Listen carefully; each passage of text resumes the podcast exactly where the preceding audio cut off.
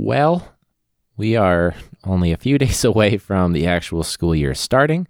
Uh, the good news is I was able to meet up with my department head, Mary, who has been on the show a couple times, and uh, it's great to have somebody that you can meet up with. Uh, right now, before we move, we live pretty close to each other, so we decided to have our department meeting at a bar. It was the best department meeting ever. I'm sure Mary, Mary could attest. But yeah, this is uh, episode 101. Let's get it started. Welcome to the Classroom Brew Podcast. A teacher podcast. It's a little bit like comedians in cars getting coffee or drunk history.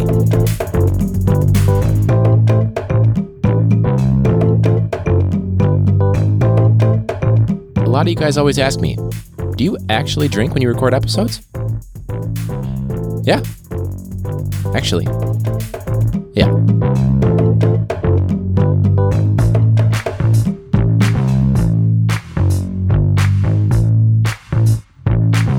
So we're at the point in the summer where I'm sure a lot of us, if we teach, are having a lot of regrets. Multiple things that we should have done that we didn't get done in time for the school year to start. And uh, I'm pretty happy with it. I didn't go to as many. I last summer I spent about three weeks outside of town, out of town, outside of town or out of town. Three weeks out of town for teacher related stuff. And so I was uh, not on the practice field coaching as much. This summer, I did not have those same types of commitments, and it was great. I got to spend most of the summer, I think I only missed two days so far from coaching for various things I had to do.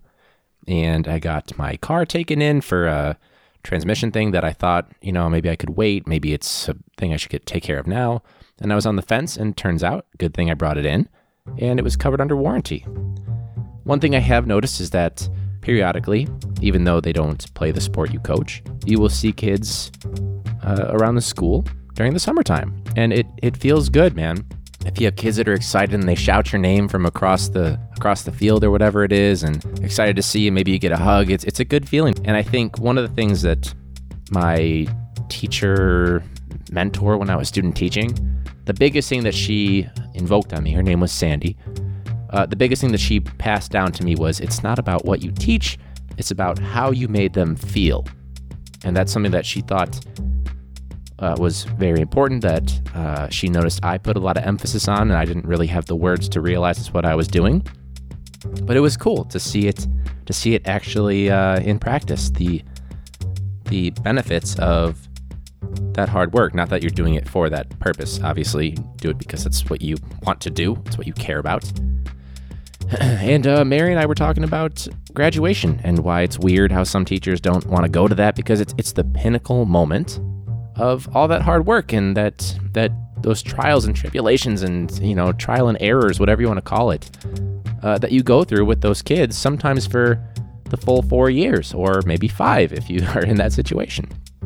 But anyways, it was cool to see.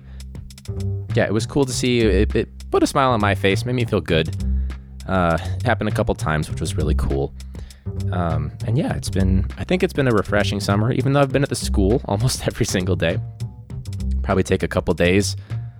Uh, by the time this comes out, I will have potentially taken them just to kind of get away for a little bit, because um, I think that's important. So yeah, and um, I remember I was texting uh, a buddy of mine, and he's he's moving to the city. We graduated high school together. We went to college together, and he stayed in Iowa uh, when I moved to Chicago for grad school. And he is now moving to Chicago himself to start his career, which is exciting. And he, he was talking about, uh, I'm going to leave you a key because I've been locked out of my car multiple times in the past couple of years. I don't want to pay the fee for my apartment. So you're going to have a key just in case. And I was like, great. And did autocorrect change my sentence to mean not what I wanted it to mean? Yes, I wanted to say, sure, we will put it in a bowl for you, you know, like a bowl that you eat out of or where you put your keys, whatever it is. And did it want to change it to bowel?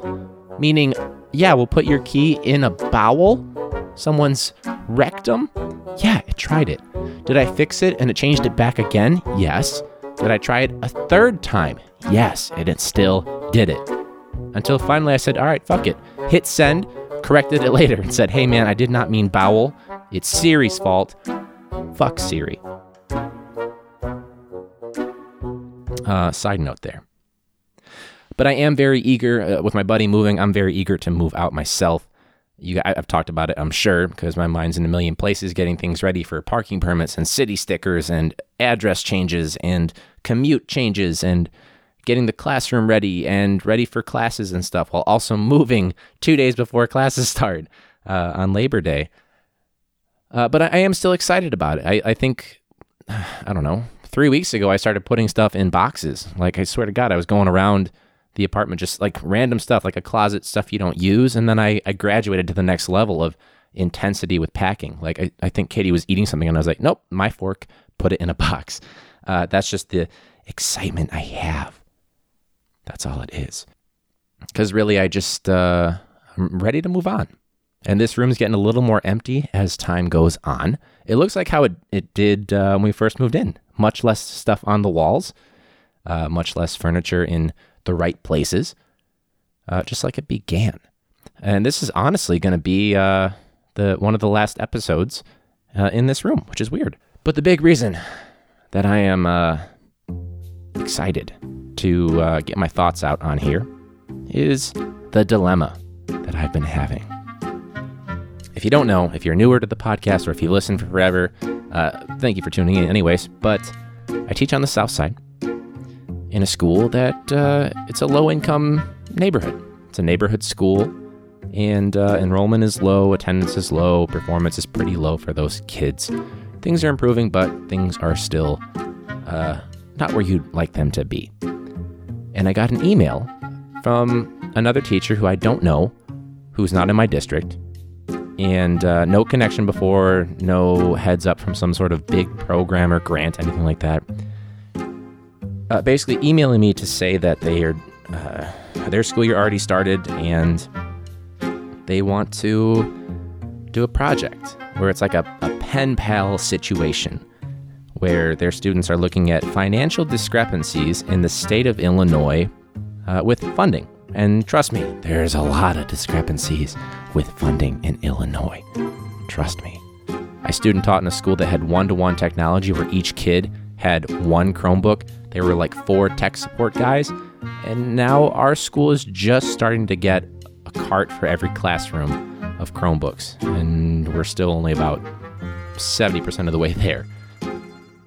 So you go from a school that has almost 3,500 kids to a school that has about 300 kids, and a school that has one to one technology to a school that has maybe 21 to 1 copiers. It's a big it's a big discrepancy here. And I'm not going to get into a political thing about, you know, funding and how it should be and what I'm experiencing things like that.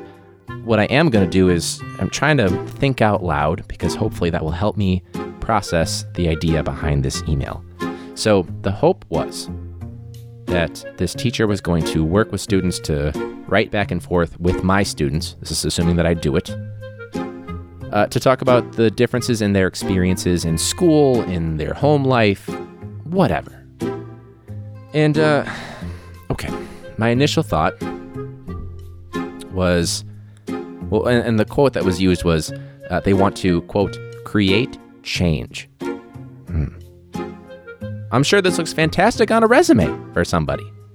Uh, but at this point, I kind of I kind of think of it as there's different levels of awareness here or I hate this phrase so much but levels of woke W O K E whatever. So there's the three levels of woke to me. There is well, one actually woke and aware. Get it. Second level is fake woke. Third one uh, I couldn't really think of a great phrase for this. I don't want it to be rude, but naive woke. Okay? You think you're doing something, you're not. You think you know something, you don't. That that's what I mean. Now, if if we're thinking about this, we're going to have a school that let's let's just categorize it as school with funding, school without. Okay, we'll just create a, a simple binary, black and white. No pun intended there. Political already. Sorry. My concern is that this is going to create a negative light for, you know, not just because I'll be honest, there are some teachers in my building that are not great. I don't want my school to have a bad reputation for these kids that are working with my students, uh, not out of insecurity for myself, but more so with the reputation of my school, other teachers, my colleagues. How would that look if I'm, you know, I have a class that's bad mouthing my my colleagues. So a little bit of a selfish thing right there, but also protecting the kids. Is this going to turn into a white savior situation here? What are the outcomes? Is this going to be something that just looks good on paper? Like, oh, congratulations, snaps to these kids that talked to the poor black kids on the South Side about X, Y, and Z and wrote a letter to their congressman. I don't know what the outcome is. And granted, I haven't talked to this teacher yet. I'm still thinking about it beforehand. And also, I'm on break. Not going to do work stuff quite yet because I have home work separation. So I, I, I keep thinking about it and I plan to meet with my principal to talk about it because I think I also can be a little bit jaded when it comes to this. Now, I, I guess I see this coming out a handful of ways, maybe maybe a couple of ways. Maybe it becomes this savior bullshit where it's like, oh yay, look at what these kids did in the suburbs to help the, the poor urban education students. It's one option. Maybe it's just a facade and they're just going to half ass it to do this project because the teacher was delegated this, or maybe the students were delegated this by the teacher and the teacher cares about it, or no one cares about it, whatever it is. And they're just going to go through the motions. It's possible, you never know. Or maybe, let's just say in a perfect world, something happens. Where does the actual credit for change come from? The People that have the power and the resources, or the people that are seen as the victims? And I hate the victim complex. One of the number one things I have to deal with with my students is the whole learned helplessness that's been learned by my students over the years. Mostly because a lot of people hand things to them because they don't want to see their students struggle. Because people see failure as a bad thing all the time rather than a way to learn. But I don't know. These are the these are the things I'm struggling with here. Is this a potential setup for failure for my own school and my own students? This is potentially a great way to increase the engagement, get kids out of their comfort zone. What is it? And I don't know. That's why I'm, I literally just I don't have that many notes for this week. I just wrote, think about this out loud, and here's what you get. So this is the one time I'm putting up the classroom brew signal. If you're going to reach out, uh, either classroombrew at gmail.com, don't sign me up for a dating site on my podcast email, thank you very much. Or if you want to reach out on social media at classroom brew, what do you think? If this is a situation, knowing that I don't know the teacher, I don't really know a whole lot about the school, what are the potential consequences of this, benefits of this, angles of this? Am I being too cynical? Am I being realistic? Am I being overprotective? Am I being underprotective? What is it? Is it something to actually consider? Because I don't know. I'm I literally just scratched my head. I had an itch, but also scratching my head figuratively. I am not sure. I think I'm just wary about anytime someone says create change. And again, this is where I think the cynic comes out in me because what are you gonna do? You gonna you gonna fix the the budget crisis? You're gonna pick it? Maybe get a grant for like a thousand dollars for this school to get pencils and paper. Know. And maybe it, maybe it's a limitation of my own creativity. I I don't know. But again, this is why if, if you are listening to this, if you had experience with this, that'd be great. That's that's me kind of thinking out loud to approximately a couple thousand people, hoping that they have more insight for sure, more experience, or at least combined more experience for sure, uh, on on this situation, whatever you want to call it. That would for sure be such a moment of potential insecurity. You know, like a lot of my students, they, they come in at a very low reading level and obviously writing level. It's like it could be cool to see like, hey, look what you are capable of doing when you're comparing your writing and reading to this person. But also, would it become a competition? We don't want that. Yeah, I'm really at a at a pause for that moment. But anyways, uh, I was mentioning this is really like the last hurrah before we go back for PD. I'm sure I will have in ample time to actually prepare my room. Now, granted, minimalist, so not that much to do. But I, am trying to think of uh, the way what I did to start the school year because I think I think year one I did the dumbass shit when you're just like, let's read the syllabus and that's it, and we'll take questions. Don't do that.